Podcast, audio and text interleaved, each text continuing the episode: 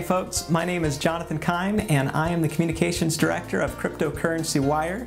It's just one brand of over 30 that are part of the Investor Brand Network that we've developed over 10 years. So we've got lots of brands, most of them focused on the investment crowd. And what we primarily focus on with our Cryptocurrency Wire brand is to connect mainstream and financial markets with the latest innovations that are coming out in crypto. So that way they're informed and can benefit from the technology and the inventors, you know, behind them can benefit from, you know, all their labors and all the great things that they're coming out with.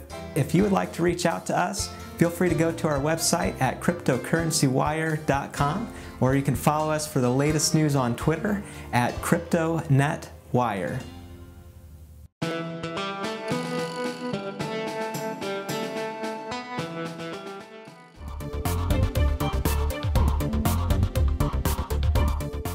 Folks, welcome back to the Wild West Crypto Show. I'm Drew. I'm Brent. And we've got coming from Chile, Ohio, we've got Chile, Jonathan, Ohio. Cryptocurrency Wire. Jonathan, how are you? Oh, pretty good, sir. How about you too? Doing well, doing well. Bitcoin's up over 20,000, new record. I mean, people are smiling, at least in the crypto space. They Oh, yeah. are. Yeah, yeah. Well, the great thing about hitting all time highs is everybody's in the green. That's exactly right. Absolutely everybody. Everybody's in the green. All right, listen, let's dive into this. We got some great stories. INX to become first platform to list in cask liquor and gaming tokens and brings German real estate to the US. And that's a mouthful. So tell us about it. Sure. Well, I thought your bourbon fans will definitely appreciate this one. Uh, they built this blockchain based platform for trading digital securities and cryptos. And of course, pieces of German real estate would fall under the category of digital securities. But they're breaking completely new ground with the listing of a whiskey fund. And with this latest development, INX is the first digital asset platform to list a token for in cask liquor, enabling buyers to invest in whiskey as it ages and rises in value. And with fractional ownership, buyers can take a position or give away their position anytime in the process uh, as it cycles and matures. Wow, that, that- what an interesting Oh, use yeah. case. And and you know, to be able to we may do that just for fun. Uh, we we could turn it into a country song. yeah, You know, there's already, exactly. they already got the whiskey makes her clothes fall off. Well, now whiskey's got her gaming tokens and, uh, Yeah. German real estate on top of it. That's re- really interesting. I, I'm going to have to look That- into that, wild. Jonathan. That's a really interesting story and another, you know, diversification of cryptocurrency. Oh, yeah. Oh, yeah, yeah. Well, let's go to the second one. Uh, Liberty selects Stonegate Securitize to provide fund administration and tokenization services for the world's first net lease security token fund. So tell folks what a net lease security token fund is and uh, and how Liberty's uh, involved. For sure. So, this fund structure allows both US and global investors to participate in a diversified portfolio of net lease properties while providing investors with future liquidity through the digital security feature of the offerings. So, uh, just breaking this all down, from what I understand, the structure enables peer to peer trading of these digital securities, access to global exchanges, and the ability to trade 24 7 versus conventional funds that can't offer all that. And quite honestly, at this point, people are going to expect it. Let me ask you a question because we're in the real estate game, so then that that's one of my areas of expertise. What do they do? You know by any chance what they do with the ongoing revenue stream? You know, because one of the I I can see all of the benefits of having the flexibility of selling your tokens, getting out, giving you all kinds of liquidity, but with the the various tax laws and everything that's everywhere, d- does do you know if that money just builds up within the within the fund, within the the uh, the asset, and then as they build up more, they go buy more net lease property, or or have you delved that deep into it yet?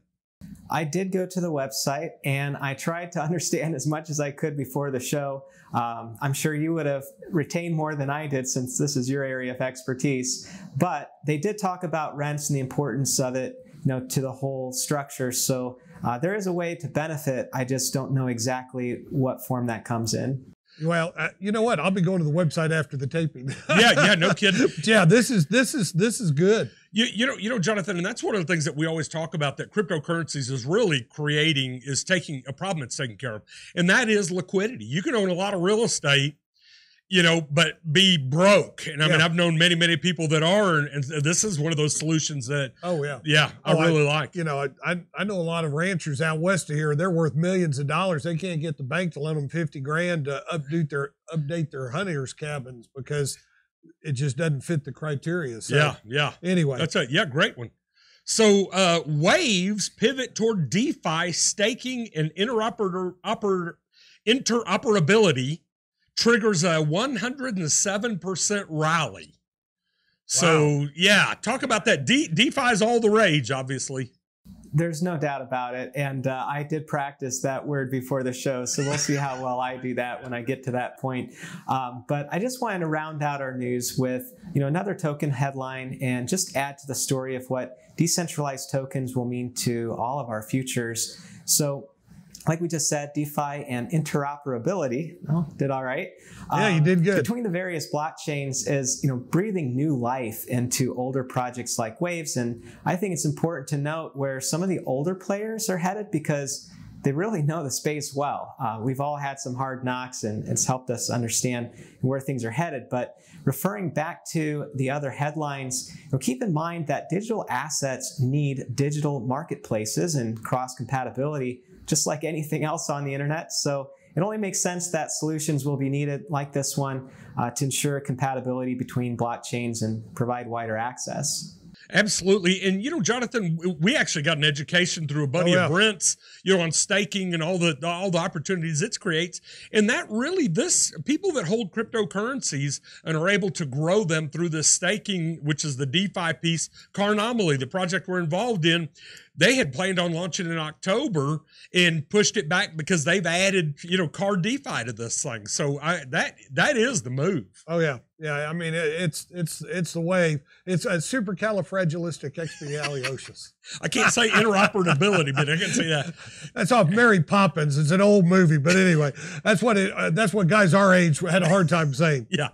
Jonathan, great stories as it always is. And uh, appreciate you always bringing to light a lot of things that would otherwise slip under the radar. Not a problem. I love finding these gems. All right, good to talk to you, Jonathan. Have a good one. You bet. We'll see you next week, folks. Wild West Crypto Show. Be back here in two minutes.